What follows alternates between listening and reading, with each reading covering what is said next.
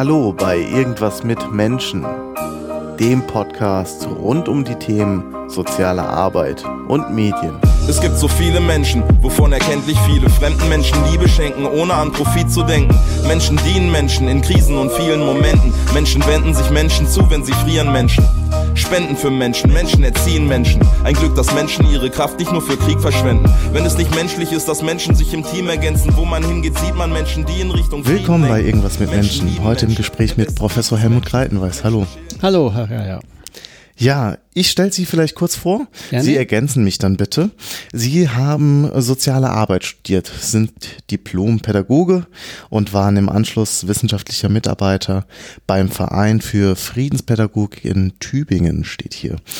Danach waren Sie als EDV oder IT- und Organisationsberater für soziale Einrichtungen tätig und haben seit 1998 eine eigene Consulting-Firma, wo wir auch heute sitzen in den Räumlichkeiten. Ähm, seit oder von 2002 bis 2006 waren sie Professor für Sozialinformatik an der Hochschule Neubrandenburg und sind, glaube ich, seit 2006 auch Professor und äh, Studiengangsleiter des Masterstudiengangs Sozialinformatik an der Universität. Und jetzt helfen Sie mir bitte. Eichstätt minus Ingolstadt wird man auf moderne Art sagen. Genau. Ähm, ich habe immer Probleme, das auszusprechen. Ihre Arbeitsschwerpunkte sind Digitalisierung sozialer Dienstleistungen, Informationstechnologie und IT-Management, Geschäftsprozessmanagement, mhm.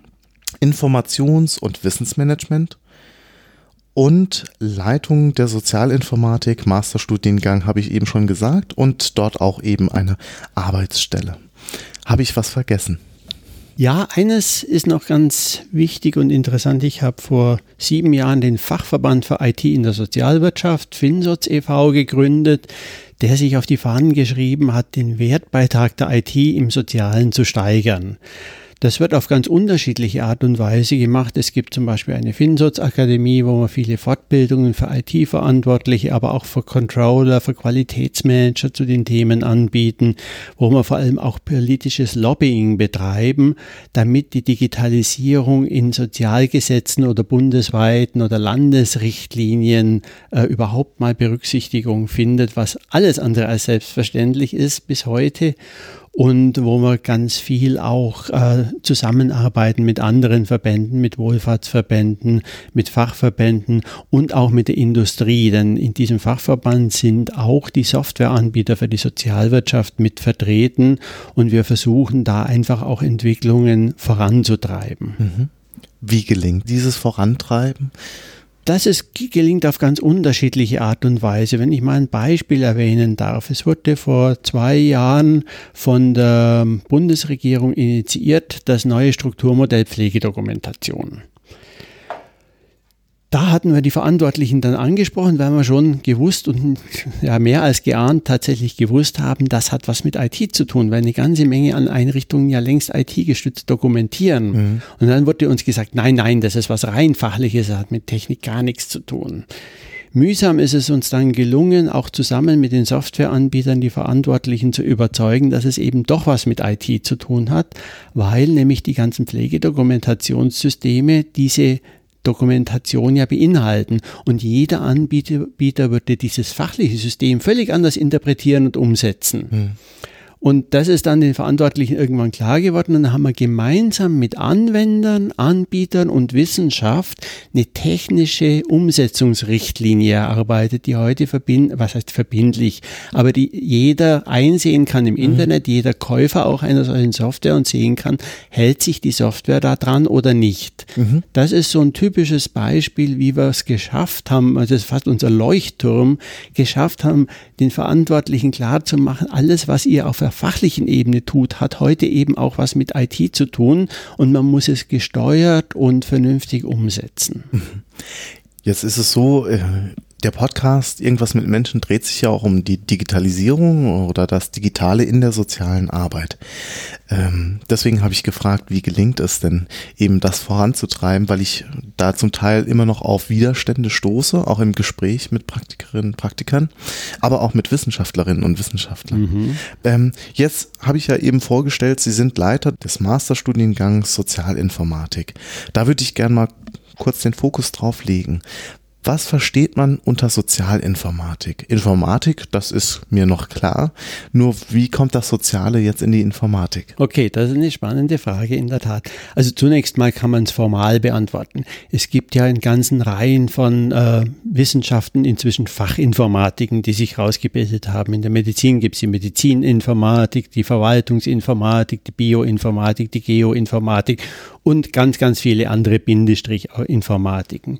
Was passiert da? Die beziehen ihre Fragestellungen aus dem eigentlichen Fachgebiet und versuchen sozusagen Lösungen für das Fachgebiet mit informatischen Mitteln zu erarbeiten und diese Lösungen eben auch zu evaluieren, wissenschaftlich zu begleiten, Pilotprojekte aufzusetzen und so weiter. Die Sozialinformatik hat mal Wolf-Rainer Wendt schon im Jahr 2000 definiert und ich finde, er war da sehr weitsichtig. Er ist ja einer der ganz wenigen Theoretiker der sozialen Arbeit, die sich auch mal mit diesem Thema beschäftigt haben.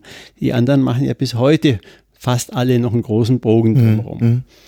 Und er hat damals schon gesagt, äh, die Sozialinformatik übernimmt Verantwortung für Informations- und Kommunikationstechnologien in der sozialen Arbeit und im Sozialmanagement. Also er hat damals auch schon die Weitsichtkeit gehabt, zu sagen, beides gehört eigentlich zusammen weil die Technologie eben keine ähm, Grenzen zwischen Professionen oder Organisationseinheiten mhm. kennt und die mhm. Digitalisierung schon gar nicht mehr, sondern wir müssen das, die Sozialwirtschaft, das soziale Arbeit als Ganzes betrachten.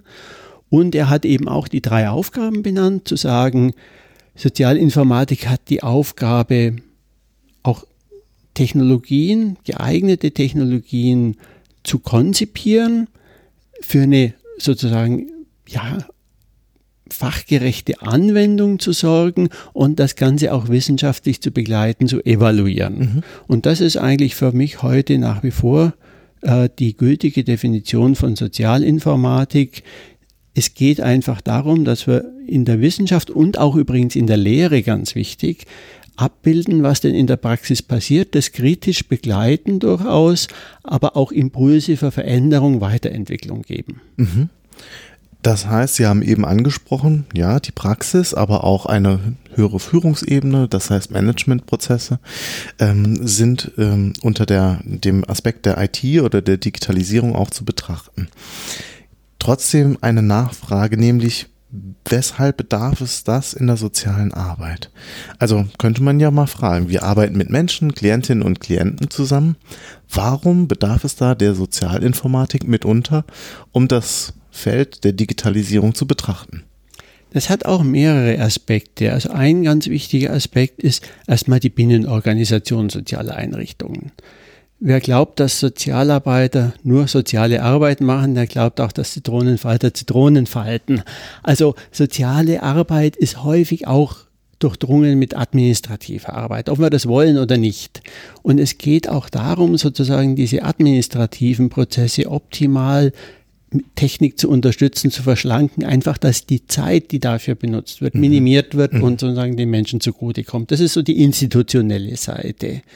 Und dass wir professionelle Dokumentation machen, dass wir Daten überall dort verfügbar haben, wo wir sie brauchen, dass wir sie in einer guten Qualität verfügbar haben, dass wir auf Datenbanken zurückgreifen können, dass wir wissen, was der Vertreter machen muss, wenn der Hauptbetreuer eines Klienten im Urlaub ist. Mhm. All diese Dinge, mhm. das hat auch viel mit Qualität sozialer Arbeit zu tun. Also nicht nur mit administrativer Verschlankung, sondern ich denke schon, IT kann auch die Qualität sozialer Arbeit durch Bereitstellung adäquater Informationen wesentlich beeinflussen, positiv beeinflussen. Und ein dritter Aspekt, ja, den habe ich noch, das ist natürlich jetzt die Klientenseite. Und da kommen wir tatsächlich in die Digitalisierung rein. Wenn wir als Sozialarbeit den Anspruch haben, da gibt es ja viele Sätze, nah am Menschen sind solche, äh, oder äh, die Klienten dort abholen, wo sie stehen. Wenn die Klienten, und das ist heute nun mal eine ganze Generation bereits, sehr stark in digitalen Welten lebt und wir immer noch analog unterwegs sind, dann können wir diese Menschen ja gar nicht erreichen. Wenn die Menschen in Facebook und Instagram unterwegs sind und äh, wir äh, eine Sozialberatungsstelle haben, die eine Telefonnummer und eine E-Mail-Adresse hat, wenn es gut kommt. Ich habe da so einen schönen Satz mal aufgeschnappt von einem 15-Jährigen, äh, telefonieren tue ich nur noch mit alten Leuten. Ich glaube, der drückt eigentlich das ganze ja. Dilemma aus. Ja, ja. Wir haben heute eine Generation, die eine völlig andere Kommunikationskultur mhm. entwickelt hat. Mhm. Und wenn wir dem nicht folgen, dann ja, dann können wir auch nicht mehr den Anspruch erheben, mitten in der Gesellschaft zu stehen, sondern stehen wir irgendwann mal außerhalb. Mhm. Und da erlebe ich halt immer wieder, dass viele Sozialarbeiter, gerade auch aus meiner Generation, ich bin ja auch nicht mehr der Jüngste, dann so diese neue Kommunikationskultur sehr kritisch betrachten, bis hin dazu, dass sie es wirklich auch verteufeln zum Teil. Ja. Und ich glaube, da müssen wir was verändern. Mhm. Jetzt drei. Fragen. Mhm. Äh, ich springe immer auf den letzten Zug auf. Das müssen wir verändern. Wie gelingt uns das? Wie können wir das verändern? Das ist die ein Millionen Frage. Äh, aber an welchen Punkten können Sozialarbeiterinnen, Sozialarbeiter, die sich im Digitalen auskennen, die dort beheimatet sind, ein Stück weit auch äh, Teil der Lebenswelt von diesen äh, Professionellen dar, äh, darstellt, wie können wir was ändern? Also zum Teil, wir hatten es eben im Vorgespräch, ist das ein Kampf gegen die Windmühlen. Ja, ja, ist es natürlich, aber es ist immer so, wenn man Veränderung will, gibt es immer Widerstand. Das gilt für alle Veränderungen. Es gibt die Beharrer und es gibt die Early Adopters, wie man die in der, in der Werbesprache mhm. nennt, also die die Technologien sehr früh annehmen. Ich glaube, das ist erstmal normal. Also man sollte sich da auch nicht so sehr aufregen. Das andere ist natürlich, wir müssen uns schon fragen, wie können wir Veränderungen einleiten und bewirken. Ich hatte jetzt so im letzten Jahr ganz viele Erfahrungen an der Stelle gemacht, hat auch vor 70, 80 Mitarbeitervertretern, also so diese gewerkschaftlich mhm. orientierten Menschen in der sozialen Einrichtungen Vorträge und mit denen diskutiert. Und da merke ich natürlich, da ist auch viel, ganz viel Angst ja. da.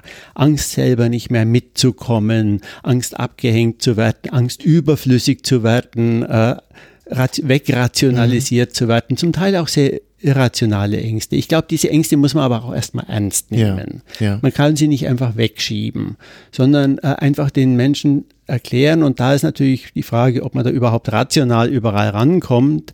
Ähm, was da gerade passiert. Meine Erfahrung ist jetzt so auf der Führungsebene auch erstmal, dass häufig einfach noch ganz, ganz viel Wissen fehlt für, über das, was gerade in der Welt passiert in dieser Digitalisierung. Mhm. Ich frage dann immer zum Beispiel, wer kennt von Ihnen das Portal betreut.de? Ich habe 50 oder 80 Führungskräfte aus Caritas oder Diakonie, da gehen gerade mal zwei oder drei Hände hoch. Das heißt, die wissen gar nicht, dass sich da eine Parallelwelt zu ihrer sozialen äh, Welt gerade entwickelt. Ja. Und das ist ja das Typische von Disruption. Und ich glaube, das muss man den Menschen erklären, dass wenn wir diese Entwicklungen nicht auf dem Radar haben, dann wird es uns genauso gehen wie Kodak, wie Nokia, wie anderen, die einfach bestimmte Entwicklungen versäumt haben und dann abgehängt wurden. Das ist im Sozialen nicht ganz so schnell und nicht so ganz radikal, weil wir ja immer Sozialgesetze, Kostenträger, Leistungsvereinbarungen und all das haben, ja. was hier ja keinen freien Markt, sondern was einen sehr regulieren, regulieren regulierten Markt darstellt. Trotzdem gibt es heute schon Geschäftsmodelle, an denen sichtbar wird, dass Disruption zumindest in Teilen im Sozialen durchaus möglich ist. Mhm. Lassen Sie uns ganz mhm. kurz mhm. Disruption erklären. Äh, wenn ich es richtig verstanden habe, ich probiere mich mal dran, geht es darum, dass marktfremde Anbieter plötzlich eine Lösung präsentieren für äh, Probleme, in dem Fall soziale Problemlagen beispielsweise, die vom eigentlichen Markt, von den eigentlichen Marktteilnehmern nicht äh, so elegant gelöst werden, sondern von extern eine Lösung plötzlich präsentiert wird, auch mit Hilfe der digitalen Mittel äh, beworben und angeboten wird, so dass es zu einer Aufmischung des Marktes kommt. Genau. Also man spricht auch von den Game Changern. Das heißt, es sind Unternehmen, die die Regeln von Märkten komplett über den Haufen werfen. Mhm. Das kann man sehr schön sehen bei Uber, mhm. dieses Taxigewerbe. Ja. In Deutschland ist es ja noch gesetzlich dann geschützt worden, aber in anderen Ländern völlig über den Haufen geworfen haben. Airbnb ist ein mhm. gutes Beispiel. Oder ein schönes Beispiel ist auch Flixbus. Mhm. Ja die aus dem Nichts raus innerhalb von ein paar Jahren äh, die Deutsche Bahn, die Deutsche Post in diesem äh, Fernbusmarkt an die Wand gedrückt haben. Ja. Und daran kann man äh, zwei Dinge erkennen. Zum einen, Wie gehen diese Firmen vor? Die denken radikal vom Kundennutzen her, kundenorientiert. Mhm. Die versuchen, wenn ich das mal so salopp sagen darf, dem Kunden ein geiles Nutzererlebnis zu schaffen. Mhm. Mhm. Das ist, und sie gehen rein mit Risikokapital. Mhm. Das heißt, sie gehen in die Märkte rein, investieren, um erstmal mit einer relativ geringen Wertschöpfungstiefe nur Vermitteln von Dienstleistungen ja. zum Beispiel erstmal Bekanntheit und Marktmacht zu schaffen. Was bekommen sie dadurch aber? Sie bekommen Unmengen von Daten über die Kunden mhm. und das ist ihr Wissen, mit dem sie punkten können. Mhm. Und die anderen werden dann nur noch nachgeordnete Dienstleister. Mhm. Was machen sie dann im nächsten Schritt? siehe Amazon, kann man sehr schön beobachten, sie weiten dann die Wertschöpfungskette aus. Amazon geht jetzt auch in die Produktion von Filmen, von Videos und von äh, Musik. Und Produkten. Und Produkten, genau. Und auf der anderen Seite geht es in die Logistikkette rein. Also versucht in beide Richtungen die Wertschöpfungskette nahezu komplett zu besetzen. Und das muss man einfach wissen, auch als Führungskraft im Sozialen ich habe dann auch schon gehört, na ja, dann kooperieren wir halt mit betreut.de. Ich gesagt, ja, das können Sie machen, aber Sie müssen die Logik wissen, die ja. dahinter steckt und Sie müssen auch die Gefahren einschätzen können. Mhm. Sie haben schon angesprochen, wir haben die Gesetzgebung, die das erschwert mhm. äh, unter schweren Bedingungen äh, nur möglich macht, dass es wirklich zu einer äh, radikalen, disruptiven Bewegung kommt in der sozialen Arbeit. Ich glaube auch, ähm, wäre der Markt attraktiver und größer und nicht so reguliert, hätten wir schon mehrere größere Bewegungen darin gesehen. Das ist ja. meine feste Überzeugung. Das denke ich auch. Mhm, mhm. Ähm, jetzt lassen Sie uns nochmal zurückkommen zu, zu den Ängsten. Das fand ich einen spannenden Punkt, den Sie angesprochen haben. Ähm, das beobachtet man ja häufig, wenn man so davon spricht. Und allein Sie haben auch Dokumentationssysteme angesprochen. Und mit in einem Atemzug dann auch die Verschlankung genannt.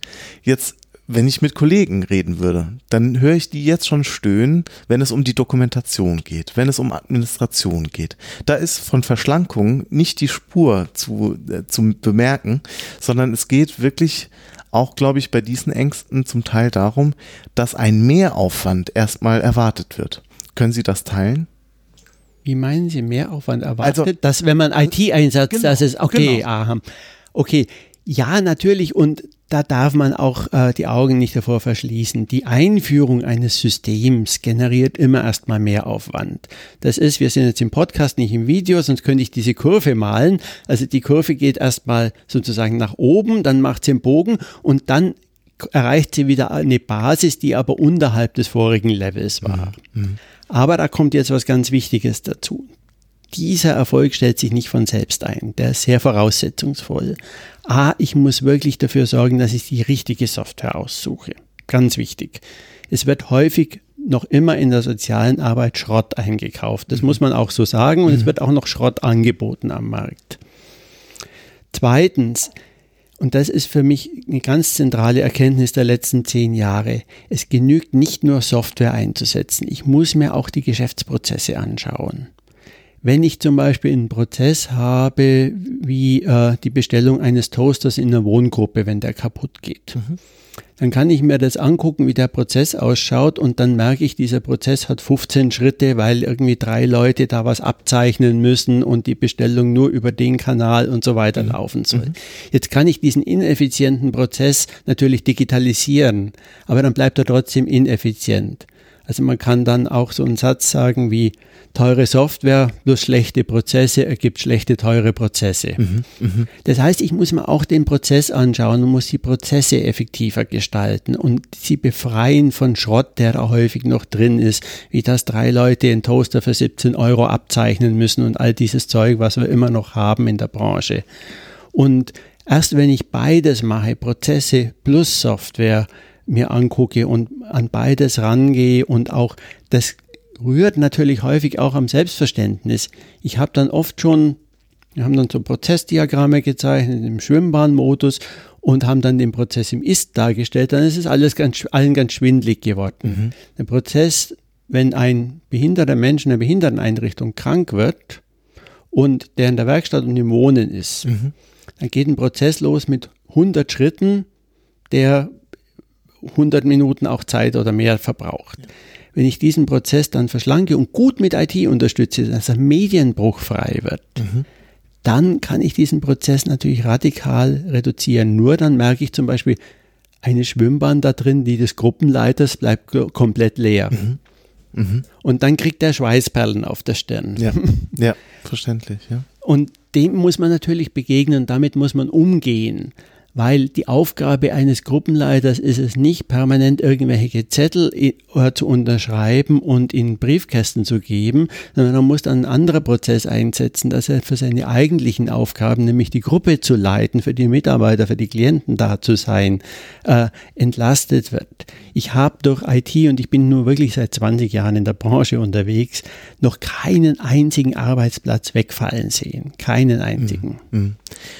Jetzt haben Sie das gesagt, äh, mit den Prozessen, die anzuschauen, ganz genau, mhm. und dann durch IT zu unterstützen. Jetzt stelle ich mir das aber auch vor, dass das eine gewisse Investition benötigt. Das heißt, auch finanziell erstmal muss da was reingebuttert werden, ähm, um eben so ein System einzuführen, Mitarbeiterinnen, Mitarbeiter zu schulen darin, im Umgang, eine Routine wachsen zu lassen, all das. Ähm, jetzt bin ich nicht auf der Führungsebene, aber ich höre Führung immer klar, wir haben kein Geld. Das Geld ist knapp, wir müssen sparen. Ähm, ist es wirklich so, wie ich es mir vorstelle, dass es einen enormen finanziellen äh, Ressourcenakt bedeutet, in IT und äh, äh, Prozesse sich genau anzuschauen, zu investieren? Ja, natürlich, das ist ein finanzieller Aufwand, aber das ist so ein bisschen wie mit dem ähm, Waldarbeiter, der mit seiner stumpfen Axt auf den Baum einschlägt. Und dann kommt einer vorbei und sagt, ähm, Sie entschuldigen, Ihre Axt ist stumpf, die müsste geschliffen werden. Und der hackt weiter wie wild auf den Baum ein und sagt, für sowas habe ich doch keine Zeit. Mhm. Ich muss doch den Baum fällen. Mhm. Und dieses Beispiel, glaube ich, trifft es ganz genau. Wir müssen unsere Instrumente schärfen. Und mir kann keiner erzählen, äh, wenn ich einen Personalkostenanteil von 80 Prozent habe an meinen Kosten ähm, und der administrative Anteil hat ja in den letzten Jahren auch überall enorm zugenommen, dass ich da nicht auch Ressourcen freischaufeln kann für eine IT-Einführung, für eine Prozessunterstützung. Mhm. Das ist immer, und das ist meine Erfahrung der Jahre, es ist immer eine Sache der Einstellung der Führungsebenen. Mhm wenn die die Einstellung haben, wir wollen das tun und dann können die Ressourcen auch dafür freigeschaufelt werden. Und ich glaube, wir können es uns einfach auch gesellschaftlich nicht mehr erlauben, mit der Dampflok rumzufahren, mhm. äh, wenn andere im ICE unterwegs sind. Daran wird sich anschließen, nehmen auch eine 1 Millionen Frage tatsächlich, mhm. nämlich wie kann es denn gelingen, jetzt Professionswahrheit gedacht und gesehen, eben diese fit zu machen für das Digitale und den digitalen Wandel. Ähm, wäre es nicht auch eine Möglichkeit in den Curricula das Digitale mehr zu verankern? Das sehe ich jetzt als einen kleinen Baustein, aber sehen Sie noch andere Bereiche, wie es uns gelingen kann? Ja, also erstmal, da bin ich absolut bei Ihnen. Wir müssen es natürlich auch in die Curricula reinbringen. Wir haben vor ein paar Jahren, habe ich mal mit Studenten eine Untersuchung gemacht, Studiengängen der sozialen Arbeit und des sozialen Managements daraufhin untersucht, was kommt da irgendwo mit IT oder digital vor. Das war wirklich erschreckend. Nur 25 Prozent der Studiengänge hatten irgendwas mit drin. Die anderen waren vollständig analog. Aber so einen richtigen Sozialinformatik-Part, so wie wir das in Eichstätt verstehen, der kommt extrem selten vor. Also das ist natürlich ein erster Part. Und interessanterweise auch nicht in den Management-Studiengängen. Mhm. Mhm. Also dort, wo es eigentlich ja. kein Betriebswirt geht heute mehr aus seinem Studium raus, ohne was über SAP und über ähm, ERP-Systeme, über Prozessmanagement-Systeme zu erfahren. Aber wir leisten uns immer noch den Luxus zu sagen, naja, IT machen ja die ITler, das hat mit Führung nichts zu tun. Mhm. Das Gleiche gilt aber auch für die Sozialarbeit. Ich denke, wir brauchen auch ein Verständnis, dass Sozialarbeiter ich sage es jetzt mal ein bisschen überspitzt, die Institution nicht als Feind sehen. Das wird manchmal ja auch noch so gelehrt. Mhm. Sozialarbeit ist das Ideal und wir müssen nur für den Klienten da sein. Die Institution ist so ein lästiger Hintergrund. Mhm. Nein, wir müssen die Institution aktiv mitgestalten und auch dafür sorgen, dass wir die richtigen Arbeitsmittel haben. Mhm. Und da gehört eben IT heute mit dazu. Das heißt, auch die Sozialarbeit muss eine Kenntnis darüber haben, was gibt es zum Beispiel für Fachsoftware, die meine Prozesse unterstützt unterstützt? Welche Entwicklungen zeichnen sich da ab? Stichwort kommen wir vielleicht später auch noch drauf, Apps für Klienten mhm. und so weiter. Da muss Sozialarbeit kompetent werden, weil weil es die Führungsebenen auch häufig nicht sind, muss halt auch der Veränderungsdruck manchmal von unten kommen. Und jetzt natürlich die Ein-Millionen-Frage, wie macht man das? Ja. Ähm, da gibt es jetzt verschiedene Wege und da gibt es keinen Königsweg. Mhm. Ein Weg ist sicherlich auch mal aufzuzeigen, exemplarisch Prozesse zu analysieren, mhm. sagen, so sieht unser Prozess heute aus und so könnte er morgen aussehen mhm. und die und die Zeit können wir damit sparen. Mhm. Und in manchen Bereichen, wir werden ja auch immer mehr der sozialen Arbeit, ist gesparte Zeit ja auch tatsächlich Geld, wenn ich zum Beispiel nach Fachleistungsstunden bezahlt werde. Mhm. Dann kann ich auch das in Erlösen sehen. In anderen Bereichen ist es ein Qualitätsgewinn, eine Sicherung der Auslastung und vieles mehr. Und mit den Argumenten kann man der Führung schon kommen. Ja. Aber es müssen harte Fakten sein. Das ja. dürfen nicht nur weiche Erzählungen sein. Mhm, mhm. Also würden Sie sagen auch tatsächlich, es geht darum, auch dass jetzt einer in der Praxis stehender Sozialarbeiter, Sozialpädagogin, wie auch immer, mal zu der Führungskraft hingeht und sagt, hören Sie mal zu, hier habe ich einen schönen Artikel, den habe ich gefunden, da geht es um die Digitalisierung von Prozessen, von Abläufen, von der sozialen Arbeit. Ähm, schauen Sie sich den mal an. Also ähm, wie, wie erzeugt man diesen Druck nach oben? Naja, also ein Argument ist sicherlich auch nochmal dieses, was ich vorher gesagt habe. Schauen Sie sich mal als Mitarbeiter einer Einrichtung den Slogan der eigenen Organisation an. Da steht dann irgendwas mitten in der Gesellschaft, nah am Menschen, wir helfen, mhm. wir sind bei den Menschen. Und dann muss ich eben die Frage stellen, wie sind wir denn nah an den Menschen? Klar, wir müssen es physisch sein, das müssen wir sicherlich auch weiter sein, aber wir müssen es eben auch digital werden, mhm. sonst erreichen wir bestimmte Menschen gar nicht mehr. Mhm. Ja, dann haben Zuhörerinnen und Zuhörer auch Fragen reingegeben. Und ich fange an mit Barbara Bombule. Einiges wird sich äh, mit Sicherheit äh, wiederholen von dem, was wir schon kurz angerissen haben. Aber Barbara schreibt hier, ich finde ja, dass viele Unternehmen der Sozialwirtschaft in der Digitalisierung enormen Nachholbedarf haben. Wie erleben Sie die Entwicklung in den letzten fünf bis acht Jahren? Ich höre und erlebe immer mal wieder, dass Sozial Sozialunternehmen davor zurückschrecken, Geld in die IT zu stecken. Welche positiven Beispiele gibt es und wie kommt man dazu, Verbände, Geschäftsführer und letztlich Mitarbeitende auf den Weg mitzunehmen? Okay. Ja, also wie erlebe ich das erstmal? Da kann man nur sagen, Licht und Schatten eigentlich beides. Mhm. Also es gibt durchaus Träger und das sind in meiner Wahrnehmung jetzt, ich habe auch nicht das komplette Feld im Blick, sind es heute schon eher die größeren Träger, die sich wirklich auf den Weg machen, aber auch noch nicht alle, also ein großer Teil und die wirklich mittlerweile ihre IT professionalisieren. Also auf zumindest auf dem technischen und softwareseitigen Niveau rangehen. Da mhm. habe ich jetzt auch in den letzten Jahren viele Träger begleitet auf diesem Prozess, wenn wir gesagt haben, ähm, wir professionalisieren das IT-Management, die Servicequalität der IT, die Sicherheit in der IT. Da sind eine Menge Dinge zu tun in der Regel, dass man einfach eine serviceorientierte hochverfügbare IT hat, auf die sich die Mitarbeiter verlassen können und wo sie auch ihre Fragen loswerden können, wenn mal eine Maschine nicht läuft, dass sie schnell wieder ins Laufen gebracht wird, dass man nicht immer dieses Erlebnis hat, ach, ich muss mir doch lieber nochmal ausdrucken, weil ich weiß ja nicht, ob die IT tut. Ja, das ist ja. ja. immer das Gift, das ja, da drin steckt in diesem. Also das ist so die eine Seite. Da erlebe ich aber auch, dass gerade viele kleine Träger hoffnungslos hinterher sind und vor allem ähm, auch dort in der Führungsebene gar nicht das Bewusstsein da ist. Wir haben jetzt in einem Caritas Diözesanverband eine Analyse gemacht, die haben 500 kleine Rechtsträger. Mhm. Und wenn man da reinguckt, wie da IT betrieben wird, da wird es einem ganz schummrig sowohl von Datenschutzseite her, da sind auch noch alte XP-Rechner, die überhaupt nicht mehr gesichert sind unterwegs. Da stehen Server in Vorräumen von Toiletten rum und all diese Dinge, die man da so sieht. Da sind Mitarbeiter mit einer Software unterwegs, die seit 20 Jahren veraltet ist und Zeug. Das sind alles Dinge, wo die kleinen Träger aus meinem Blick immer weiter abgehängt werden. Mhm.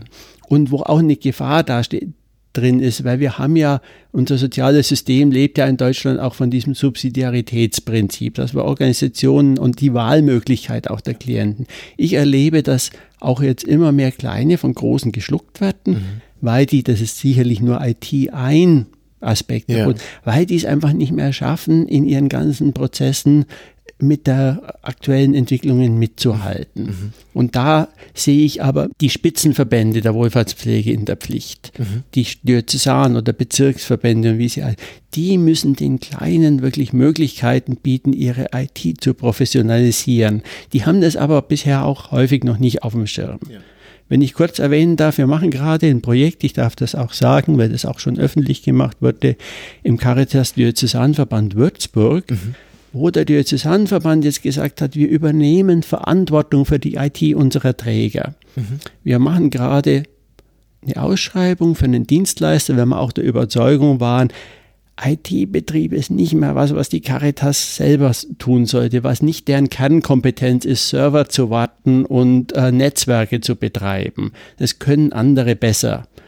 Das kauft man ein und wir bieten den Einrichtungen einen Warenkorb, einen Katalog, wo sie vom Drucker über den Monitor bis zur Office, Fachsoftware, Internetzugang, sich alles sozusagen nach eigenem Bedarf zusammenklicken können mhm. und dann am Ende ein Preisschild dran steht. Und wenn ich es nächsten Monat nicht mehr kaufe, dann bestelle ich den Service wieder ab. Okay. Mhm. Und für dieses Modell steht der Diözesanverband. Er hat auch eigenes Personal, das er einstellt und das dieses Servicemodell überwacht, mit dem Dienstleister verhandelt. Das kann doch so ein kleiner Träger überhaupt ja. nicht machen. Ja. Er hat weder die rechtliche noch die wirtschaftliche Kompetenz dafür. Mhm. Und da erreichen wir auch ein Mengengerüst, das sich für so einen Dienstleister lohnt. Wenn jemand mit fünf Arbeitsplätzen an einen äh, Cloud- oder Outsourcing-Dienstleister rangeht, dann wird er ja nur ausgelacht. Ja, also der muss nicht in die Verhandlung treten, auf genau. keinen Fall. Mhm. Ja. Ja. Mhm.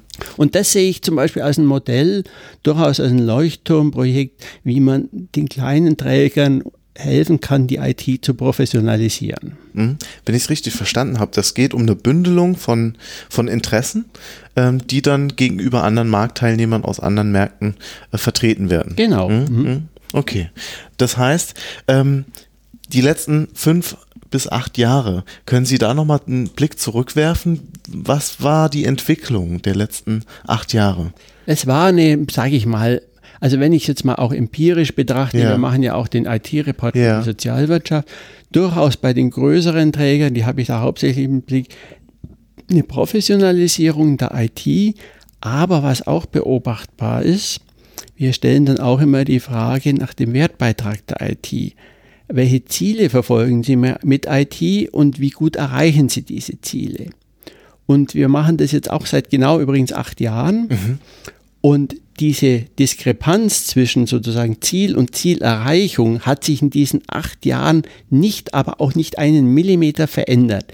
Das heißt, den Einrichtungen gelingt es letztlich nicht, die PS auf die Straße zu bringen. Okay. Mhm. Und das finde ich schon bezeichnend. Man ja. investiert durchaus mehr in IT, das können wir auch empirisch nachvollziehen. Ja. Zum Beispiel an der IT-Investitionsquote, ja. die ist jetzt von 1% am Umsatz in den letzten acht Jahren auf 1,5% gestiegen aber sozusagen zumindest der gefühlte Wertbeitrag der IT wächst nicht. Mhm. Das ist ja eklatant und Barbara Bambule fragt hier aber noch was Zweites, nämlich, worin besteht der Unterschied zwischen der Sozialinformatik und der klassischen Informatik? Sie haben eben schon Ausführungen dazu gemacht, aber sie fragt etwas konkreter, nämlich, was sind die Herausforderungen eines Sozialunternehmens, dieses digital abzubilden, im, Gegen im Gegensatz zum beispielsweise einer Versicherung? Ja, das ist auch eine gute Frage. Da muss man sich erstmal anschauen, was tut eine Versicherung und was tut die soziale Arbeit oder eine soziale mhm. Einrichtung. Eine Versicherung hat relativ klar definierbare Prozesse, wie sie mit ihren äh, Kunden umgeht. Mhm. Da gibt es einen Schadensfall, der kommt rein, der wird betrachtet, reguliert und dann ist er abgeschlossen. Ich kann diese Prozesse sozusagen relativ eindeutig, gut, vollständig in IT-Systemen abbilden, weil sie immer gleich ablaufen. Die mhm. Inhalte mhm. sind zwar verschieden, aber der Prozess ist immer derselbe. In der sozialen Arbeit haben wir es ja mit Menschen, mit Individuen zu tun. Und wir wollen ja, dass diese Individuen selbstständig werden, ihren Eigensinn entwickeln. Und wenn wir jetzt tatsächlich in der eigentlichen sozialen Arbeit sind, wäre sozusagen eine äh, durchgängige Standardisierung von Prozessen total kontraproduktiv weil der Prozess ist ein ergebnisoffener Prozess. Ich will ja am Ende einen Menschen haben, der selbstständig ist und selbstständig entscheidet. Und wenn ich dem sozusagen einen komplett geschlossenen Prozess vorgebe, wäre das kontraproduktiv. Und wir haben, und das ist ja auch noch ein konstituierendes Merkmal der sozialen Arbeit, die Koproduktion der Dienstleistung. Das heißt sozusagen, der Sozialarbeiter ist ja nur ein Begleiter, der eigentliche Produzent ist der Klient. Mhm. Das heißt, wir haben ein ganz anderes Dienstleistungsmodell. Und wir haben natürlich auch ein anderes Ziel der Organisation. Wir sind Non-Profit-Organisation. Das Ziel ist nicht Gewinnmaximierung, sondern Erhöhung der Autonomie der Klienten oder wie immer man das dann ausbuchstabiert. Und daran muss sich natürlich auch eine IT-Konfiguration für eine Organisation richten, an den Zielen und an den Arbeitsweisen. Mhm. Das heißt, wenn ich jetzt Berater von McKinsey oder von Accenture in eine soziale Einrichtung schicken würde und die würden das mit den gleichen Methoden optimieren, wie sie eine Versicherung optimieren, ja. dann würde die soziale Arbeit auf dem Bauch landen. Mhm, mh. Und können Sie nochmal den Unterschied deutlicher machen? Sie haben eben gesagt, Prozesse sind offen ähm, und äh, variabel, ähm, sind mehr Variablen mhm. drin. Aber was muss denn ein Unternehmen Jetzt können Sie das nicht alles beantworten, aber was muss ein Unternehmen beachten, wenn es Prozesse analysiert und versucht in IT zu transferieren? Ein soziales Unternehmen. Ein soziales ja. Unternehmen, ja. Wir müssen sehr darauf achten, um welche Prozesse handelt es sich. Und ich unterscheide, das ist eigentlich ein Klassiker, auch das mache ich nicht allein, ich habe auch nicht hier verwunden, zwischen Kernprozessen, Unterstützungsprozessen und Managementprozessen. Lassen wir mal die Managementprozesse weg. Die Kernprozesse in der sozialen Arbeit ist tatsächlich die Arbeit mit dem Menschen, den Klienten. Die Kernprozesse kann ich nicht oder nur zu einem geringen Maß standardisieren und mit IT unterstützen. Da bin ich immer in der direkten Interaktion. Ich kann sie schon mit IT unterstützen, zum Beispiel mit einer App und so weiter, ja. aber da bin ich eher im kommunikativen Bereich. Ja. Was ich aber sehr gut standardisieren und optimieren kann, sind die Unterstützungsprozesse, die ganzen administrativen Prozesse. Und wir haben das mal im Diözesanverband München in den Beratungsstellen gemacht, sind mal reingegangen, auch relativ naiv noch mit den Studenten, gesagt, wir wollen jetzt mal eure Prozesse analysieren. Dann sind wir erstmal auf eine Mauer bei den Beratern gestoßen unsere Prozesse sind nicht standardisierbar und so weiter. Bis ich dann irgendwann mal verstanden habe, ja, die haben natürlich recht, aber die unterscheiden jetzt nicht zwischen Unterstützungsprozessen wie eine Terminvereinbarung oder die mhm. Erstellung einer Statistik ja. und ihrem eigentlichen Beratungsprozess. Ja. Bis wir gesagt haben, sozusagen so ganz plastisch, wenn du die Tür zu deinem Beratungszimmer zumachst, das ist für uns eine Blackbox. Ja. Mhm. Dann kannst du mit dem Klienten da drin diese Dynamik dieser Beratung die interessiert uns nicht. Wenn du aber die Tür wieder aufmachst und es wird ein Folgetermin vereinbart, der Termin wird die für die Statistik erfasst ja. und so weiter, dann sind wir wieder in den Unterstützungsprozessen drin. Mhm. Und ich glaube, die Trennung müssen wir gut beachten. Ja. Wir können trotzdem natürlich auch die Kernprozesse mit IT unterstützen, aber da kommen wir jetzt eher in einen ganz modernen Bereich rein, nämlich der hybriden sozialen Dienstleistung. Mhm. Möchten Sie ausführen? Ja, kann ich gerne tun. Da denke ich zum Beispiel an das Thema, dass viele unserer Klienten längst mit einem Smartphone unterwegs sind. Mhm. Und wir nutzen dieses Instrument überhaupt nicht für unsere Arbeit. Mhm. Da kann ich mir zum Beispiel, nehmen wir ein Beispiel, ambulante Suchtberatung für junge Menschen. Habe ich jetzt auch einen interessanten Kontakt mit einer Beratungsstelle, die haben mal ihre Klienten befragt von 135 jungen Suchtkranken haben 128 ein Smartphone. Das ja. dürfte ziemlich repräsentativ ja. sein. Ja.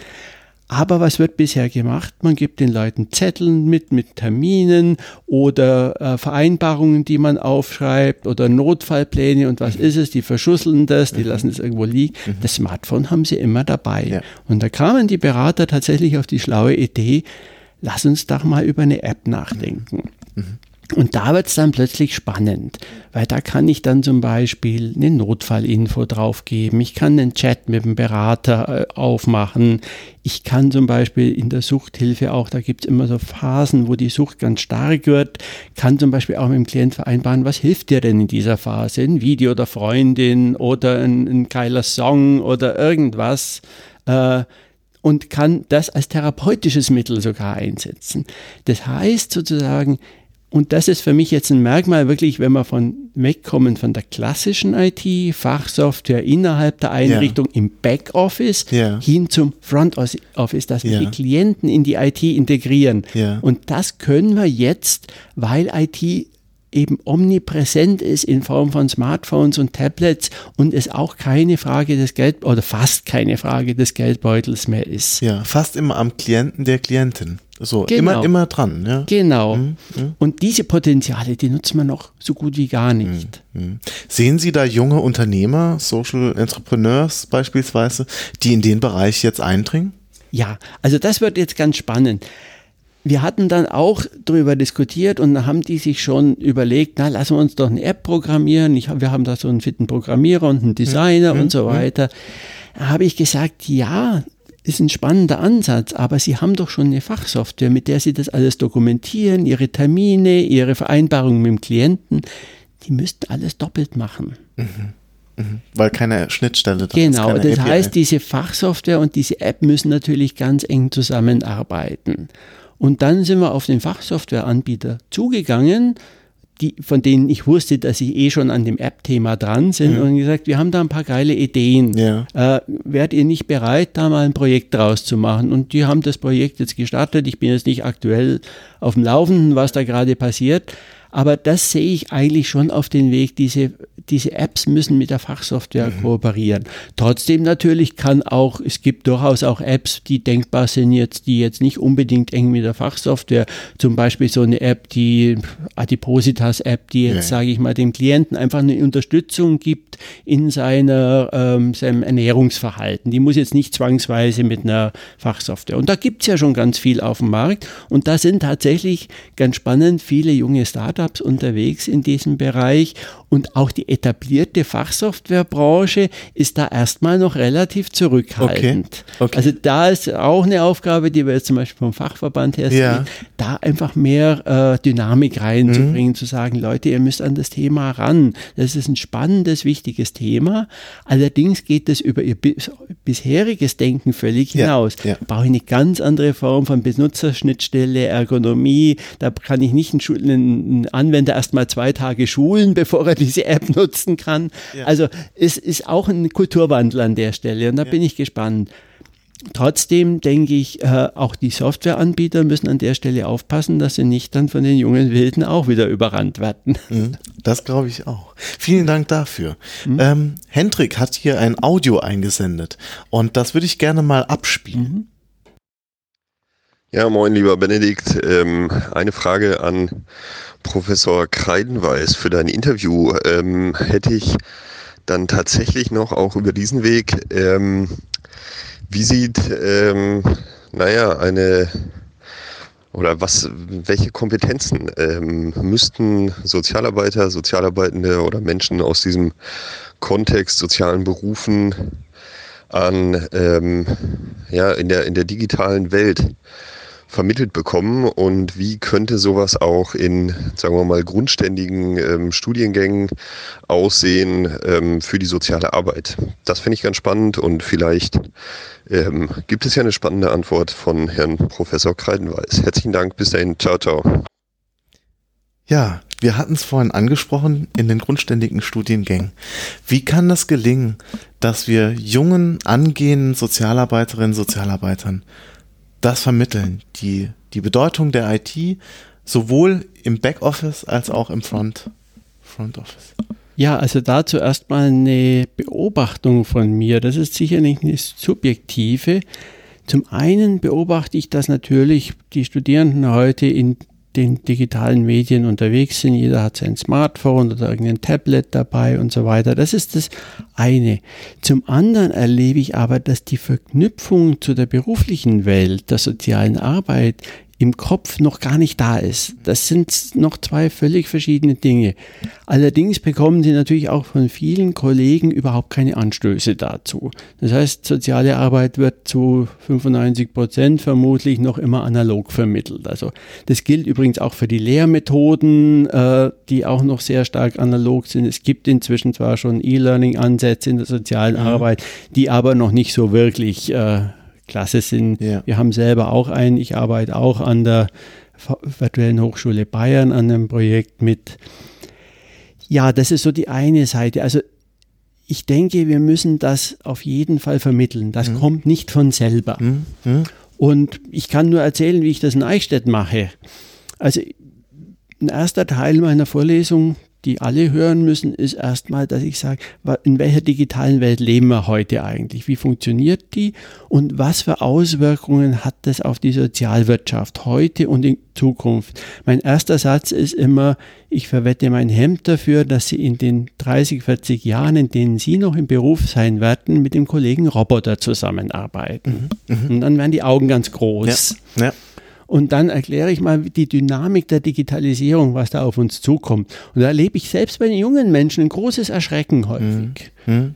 Künstliche Intelligenz, dass wir es heute schon mit Maschinen zu tun haben, die Kontexte verstehen, die natürlich sprachig antworten können. Ich führe dann jetzt auch immer so ein bisschen äh, Google Home, ja. die, die Funktion gibt es ja auch im Smartphone genau. genauso genau. vor.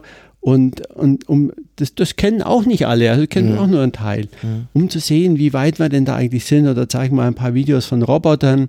Also überhaupt mal dieses Bewusstsein zu schaffen, Leute, ihr seid in, in einem Alter und im Beruf, der auch digitalisiert werden wird, und zwar von vorne bis hinten. Mhm. Das ist so der erste Schritt. Und der nächste Schritt ist dann schon, dass ich nochmal zurückgehe und sage, naja, was ist ein IT eigentlich? Und dann auch sage, natürlich haben wir es heute noch nicht mit diesen Technologien zu tun, aber wir müssen die heutige IT erstmal verstehen. Ja. Mal Basics von ein bisschen Informatik reinbringen, ja. nur wirklich Basics. Ja. Aber dann stelle ich auch oft fest, naja, also die ganzen Basisbegrifflichkeiten sind noch gar nicht so vorhanden mhm. häufig. Mhm. Da haben die Schulen, glaube ich, auch noch geschlafen an der Stelle. Und dann gehe ich halt mal rein und das ist eigentlich dann der Kern, dass ich dann sage, ja, welche Anwendungsfelder gibt es denn heute für IT in der sozialen Arbeit? Und da ist natürlich ein großes Thema Fachsoftware. Ich sage, ihr müsst einfach wissen, was gibt es an Fachsoftware, wie kann die eure Arbeit unterstützen und welche Grenzen hat die auch. Ja, ja. Das gehört auch dazu. Dann so das Thema, was passiert alles im Internet, Internetplattformen, wie kann man Facebook nutzen, wie kann man andere Medien nutzen, wo sind auch hier Grenzen, ja, ja. auch WhatsApp-Themen so. Mhm. Ähm, und ein dritter Bereich ist dann die Online-Beratung. Da habe ich auch nochmal ein Modul drin, wo man dann nochmal konkret wird und wie kann das in diesem Feld Online-Beratung mhm. funktionieren, mhm. dass das auch griffig wird. Und das ist sozusagen die Basics, die alle mitbekommen. Und dann gibt es noch einen Bereich, der dann im, Wahl, im Wahlpflichtbereich liegt. Da mache ich dann zum Beispiel mal so vertieftere Analysen mit den Studierenden von Fachsoftware, dass ich sage, beurteilt mal die Fachsoftware nach fachlichen Kriterien der sozialen Arbeit. Ist Sozialarbeit drin, wo Sozialarbeit draufsteht? Ja. Mm, mm, mm. Solche Dinge. Oder es geht da auch um Informations- und Wissensmanagement. Wie kann man eigentlich dafür sorgen, dass die eigene Arbeit gut mit Informationen unterstützt wird. Da muss man auch ein bisschen was wissen, wie funktionieren Datenbanken zum Beispiel, was ist ein Intranet, was ist ein Portalsystem. Einfach so, so ein Wissen überhaupt reinzutragen, dass man überhaupt die Begrifflichkeiten hat, um nach dem Richtigen suchen zu können, wenn ja. man sowas denn mal braucht im Beruf. Ja. Mhm. Ähm, würden Sie mir darin zustimmen? Ich habe in einem früheren Podcast mal gesagt, es geht auch wirklich darin, im Grundstudium soziale Arbeit den Studierenden auch den Spaß zu vermitteln.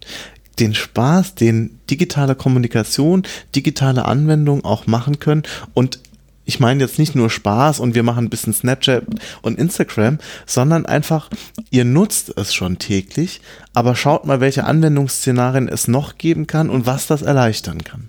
Ja, absolut. Also da muss ich sagen, da hätte ich auch noch ein bisschen Nachholbedarf mit dem Spaß, finde ich eine gute Idee. Ja. ähm, ja, natürlich, also da auch die Fantasie anzuregen, ähm, auch das Thema Apps, das wir vorher angesprochen haben, was kann man mit so einer App eigentlich alles anstellen? Ja. Und äh, das halte ich für ganz wichtig, dass diese Verknüpfungen tatsächlich auch geschaffen werden, also von sozusagen der privaten Erfahrungen der Berufswelt, dass man aber auch bestimmte Abgrenzungen lernt, zum Beispiel eben nicht das private Facebook-Profil auch im Praktikum zu nutzen. Ja, genau. Mhm, mhm. Und dann mit allen Klientinnen und so weiter sich verknüpfen. Genau. Ja. Ich würde gerne noch äh, zwei ähm, Zuhörerfragen reingeben. Und zwar kam einmal von Oliver Zetsche äh, eine Sprachnachricht zu mir. Ja, hallo, äh, lieber Benedikt und lieber Herr Professor Kreidenweiß. Ähm, ich bin sehr gespannt auf das Interview und möchte zunächst anmerken, dass ich es gut und wichtig finde, dass durch solche spezialisierten Masterstudiengänge auch den Sozialarbeiterinnen ähm, die Möglichkeit eröffnet wird, sich zu spezialisieren und insbesondere aufgrund ähm, ja, des erhöhten Administrationsanteils in der sozialen Arbeit äh, macht für mich eine solche Informat Informatikausrichtung ähm, Sinn. Ähm, jedoch komme ich über ein paar kritische Überlegungen noch nicht ähm, eigenständig hinaus und hoffe auf, ein, auf eine aufklärende Entkräftigung meiner Kritik. Ähm, zuallererst stellt sich mir natürlich die Frage, ist Sozialinformatik wirklich so gefragt, beziehungsweise bringt es mir in der Realität auch wirklich was und kämpfe ich da nicht gegen äh, noch größere Windmühlen, als ich es eh schon tue. Ähm, die Wertschätzung beziehungsweise Anerkennung der eigenen Profession lässt ja schon so zu wünschen übrig. Ähm, wie ist es dann erst, wenn man Sozialinformatiker ist, beziehungsweise wie ist da die Akzeptanz? Äh, außerdem frage ich mich, äh, was sind die typischen Berufsfelder bzw. Anstellungsmöglichkeiten? Ähm, weder auf der Internetpräsenz äh, oder auf der äh, Internetpräsenz präsentierten Meinungen der ähm, Absolventinnen noch die Statistik zum Mehrverdienst erscheinen mir da vielversprechend. Also vor diesem und vor ähm, allem auch vor einem fachlichen Hintergrund stellt sich mir somit auch die Frage, wem nutzt dieser Studienabschluss? Wenn ich jetzt an unsere IT-Abteilung denke, dann wird dort kein äh, spezialisierter Sozialarbeiter, Sozialarbeiterin gesucht.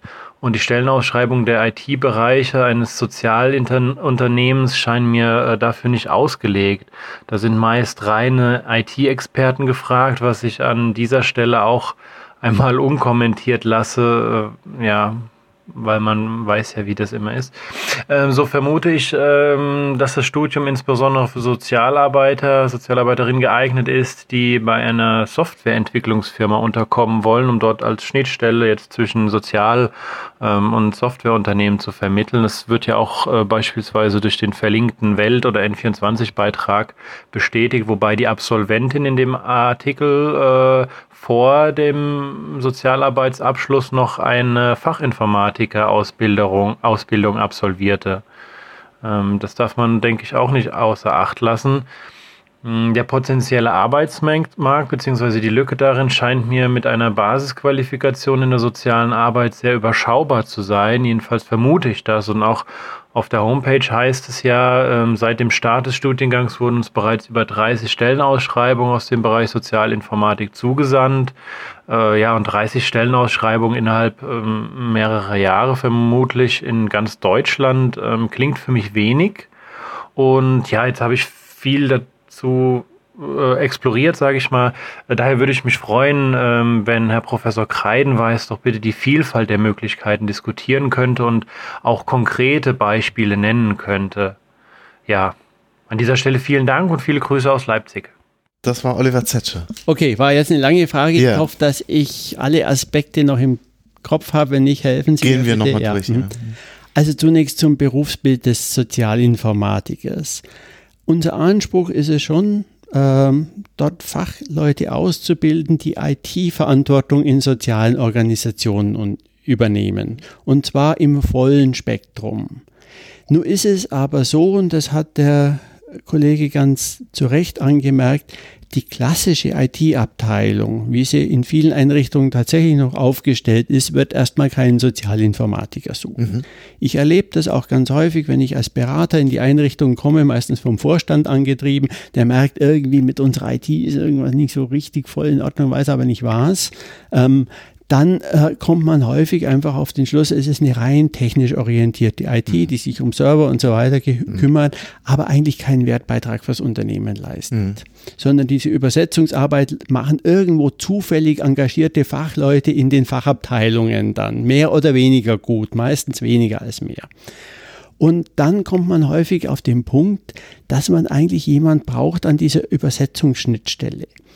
Und das ist eigentlich auch jetzt die Erfahrung der letzten Jahre. Also wir haben schon entweder IT-Leiter, die sozusagen schon in diesem Beruf sind, eher aus der Technikschiene kommen und jetzt sagen, ich möchte mich da weiterentwickeln. Mhm. Ich möchte auf Augenhöhe mit der Geschäftsführung, mit den Fachbereichen über Geschäftsprozesse, über IT-Unterstützung im Klientenbereich und so weiter sprechen und möchte mein Spektrum erweitern. Mhm. Die andere Richtung, und das hat ja der Kollege angesprochen, kommt jetzt von der sozialen Arbeit her. Da ist es jetzt eher selten bisher, dass jemand sozusagen kommt auch vor, aber dann jetzt, der keine informatische Grundausbildung hat, die komplett IT-Verantwortung ja. übernimmt, weil eben da doch nicht jede Menge Technik drin ist. Unser Studium hat zwar auch diese technischen Anteile, da gibt es auch einen Teil, wo man mal äh, Programmentwicklung lernt, ja. wo man was über Netzwerke lernt. Ja. Aber das reicht jetzt nicht aus, um eine komplett IT-Verantwortung ja. zu übernehmen in einem Unternehmen. Und das ist jetzt der große Punkt, das seine IT noch selbst betreibt. Mhm. Diesen Selbstbetrieb sehe ich als ganz klares Auslaufmodell. Mhm. Server zu betreiben, Netzwerke zu betreiben, das ist nicht mehr die Aufgabe sozialer Einrichtungen. Dafür wollen wir letztlich auch nicht ausbilden. Mhm. Wir haben es auch jetzt oft schon in Einrichtungen, wo ich dann in der Beratung war, so gemacht, dass wir gesagt haben, okay, wir haben noch diesen IT-Betrieb, dann teilen wir das doch auf. Wir haben einen technischen Betriebsleiter, der für die Maschinen verantwortlich ist, für die Netzwerke. Und wir haben einen Application Manager, so kann man das neudeutsch nennen, der die ganze Applikationslandschaft und die Schnittstelle zum Anwender und die Geschäftsprozesse mitverantwortet. Mhm. mhm. Und genau das ist eigentlich die Position eines Sozialinformatikers. Mhm. Mhm. Und ja, gut, 30 Stellenausschreibungen ist jetzt nicht viel, an der Anzahl unserer bisherigen Absolventen gemessen ist es schon viel. Mhm. mhm. Es ist eher so, dass ich die meisten Stellenausschreibungen nicht bedienen kann, weil die meisten Absolventen schon in festen Arbeitsverhältnissen sind. Okay. Ähm, Und es ist, mhm. wenn ich das ergänzen darf, mhm. wahrscheinlich auch eine sehr spezialisierte Ausschreibung, wenn auf Sozialinformatiker ausgeschrieben wird. Das heißt, wahrscheinlich ist es auch so, dass sich auch auf Inform wo Informatiker draufsteht, Sozialinformatiker bewerben oder äh, ähm, dass äh, Quereinstiege durchaus möglich sind. Und ich nehme an, Ihre Stellenausschreibungen sind dezidiert auf Sozialinformatiker gemünzt. Weitestgehend, Weitestgehend. ja. Mhm. Also mhm. das sind dann schon Ausschreibungen und das, das stimmt schon, um sozusagen überhaupt auf die Idee zu kommen, einen Sozialinformatiker zu suchen, muss ich in der Organisation schon ein, ein gewisses Verständnis und Denkniveau von IT haben, ja. das von dem klassischen abweicht. Mhm. Aber ich denke, da arbeitet die Zeit absolut für uns und jetzt die Digitalisierungswelle sowieso. Ähm, ich hab, war jetzt erst vorgestern bei einer diakonischen Einrichtung. Da ging es jetzt um das Thema ähm, wie können wir uns jetzt diesem Thema Plattformen nähern? Die sehen auch die Konkurrenz, hatten wir vorher betreut.de und mhm. so weiter. Und da soll jetzt in diesem Bundesland eine äh, GmbH gegründet werden aus verschiedenen Einrichtungen. Hat mir der, der Geschäftsführer oder der Vorstand gesagt, ja, soll man da mitmachen? Ja, nein, ist jetzt ein anderes Thema. Habe ich gesagt, ja, wäre schon gut. Ja. Ich weiß nicht, wen ich da hinschicken soll. Mhm. Mhm der IT-Leiter, wenn ich den hinschicke, dann ist es ein technisches Thema und das ja. ist es ja nicht. So ja. weit war er mhm. schon. Also es ist keine Kompetenz im Haus von Leuten, die sowohl diese technische Einordnung machen können, aber primär natürlich das aus der Geschäftssicht betrachten. Mhm. Mhm. Und da habe ich gesagt, naja, dann müssen Sie einen Sozialinformatiker ausbilden ja, lassen. Ja? ja. Mhm. Und können Sie vielleicht, Oliver Zetscher hat es angesprochen, mhm. noch was zu dem äh, Mehrverdienst sagen? Wie, Sie haben ja bestimmt auch Kontakt zu Ihren Absolventinnen und Absolventen in den letzten Jahren gepflegt. Ja, also da muss man sagen, die Möglichkeiten sind in der Sozialwirtschaft da begrenzt. Mhm. Das liegt einfach daran, dass auch an der Wert, Wertigkeit von IT in den Unternehmen äh, und diesem ganzen Thema, auch die IT-Leiter sind meistens unterbezahlt. Sie sind aber immer noch besser bezahlt als ein Sozialarbeiter. Ja. Das muss man natürlich auch Was sagen. auch keine Kunst ist. Ja. Und die Einrichtungen merken langsam auch, dass sie gute Leute für dieses Feld nicht für ein Apfel und ein Ei bekommen, mhm. dass sie da durchaus aus ihren Tarifstrukturen ausbrechen müssen und das immer mehr auch bereit sind zu tun. Mhm. Aber klar, wenn ich ein MBA mache, äh, habe ich andere Verdienstmöglichkeiten, als wenn ich Sozialinformatik-Master mache. Mhm. Die meisten, die das bei uns machen, machen das nicht primär aus diesem Verdienst. Äh, Aspekt, Aspekt mhm. raus, sondern wirklich, weil sie sich beruflich weiterentwickeln wollen, weil sie sagen, das ist ein spannendes Feld, das mir auch für die nächsten 20, 30 Jahre garantiert äh, in, in, in berufliche Möglichkeiten eröffnet und meine Prognose, meine persönliche ist auch in den nächsten 30 Jahren wird ein Sozialinformatik definitiv nicht arbeitslos werden. Okay, gut. Dann danke dafür. Ich hoffe, Oliver, die Frage ist gut beantwortet und wir haben alle Bereiche bedacht. Ähm, ganz zum Schluss, wir sind jetzt ungefähr bei einer Stunde gelandet mit einer Unterbrechung zwischendrin. Eine letzte Frage von Christian Müller würde ich gerne noch reingeben ja. und dann sind wir auch leider schon am Ende. Christian Müller schickt mir hier eine Nachricht und er hat ganz viele Fragen äh, mir gesendet. Ich versuche es mal auf eine zu beschränken. Christian Müller fragt, was Sie bei der Digitalisierung in der sozialen Arbeit als die eine Herausforderung sehen. Oh, das ist jetzt die eine Milliarde Frage. ich würde es vielleicht in einen Satz zusammenfassen wollen, den Wandel in den Köpfen. Mhm. Mhm. Dass wir endlich begreifen, wohin sich die Welt bewegt und dass die soziale Arbeit da nicht außen vor bleiben kann, sondern mitgehen, eigentlich sogar aus ihrem Selbstverständnis sogar, ich würde nochmal Toppenvorreiter ja. werden sollte. Ja. Mhm. Das ist, glaube ich, äh, das Zentrale, weil die, der Wandel findet in der Technik statt, aber wir müssen ihn in unseren Köpfen verankert kriegen. Schönes Schlusswort.